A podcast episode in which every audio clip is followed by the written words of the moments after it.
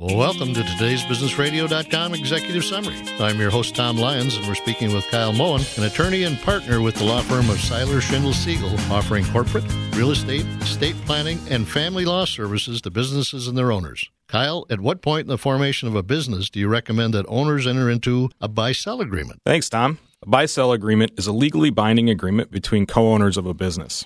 The agreement governs what happens if a co owner dies or is otherwise forced to leave the business, or maybe chooses to leave the business early. We recommend that business owners consider these issues and enter into a buy sell agreement at the beginning of their relationship. Yes, it would seem better to have a buy sell agreement in place when forming the entity. Yeah, that's a great point, Tom. One thing we work towards is helping business owners see potential risks long before they ever occur. It's hard to think about what happens if a co owner dies or gets divorced, especially when the owners are excited about their products or services. Also, starting in January of 2018, the LLC laws have changed in Minnesota. So we are encouraging people with LLCs to revisit their operating agreement or buy sell agreement, or if they don't have one, make sure they get one in place soon. Thank you, Kyle. Check out today'sbusinessradio.com for contact information and our business reference library. Our TBR advisory firms are committed to helping with all of your business issues. This content is provided for general information and should not be treated as a substitute for professional advice. Please listen weekday afternoons during Barreiro on the Fan right after the top 5 at 5 for another executive summary from today'sbusinessradio.com.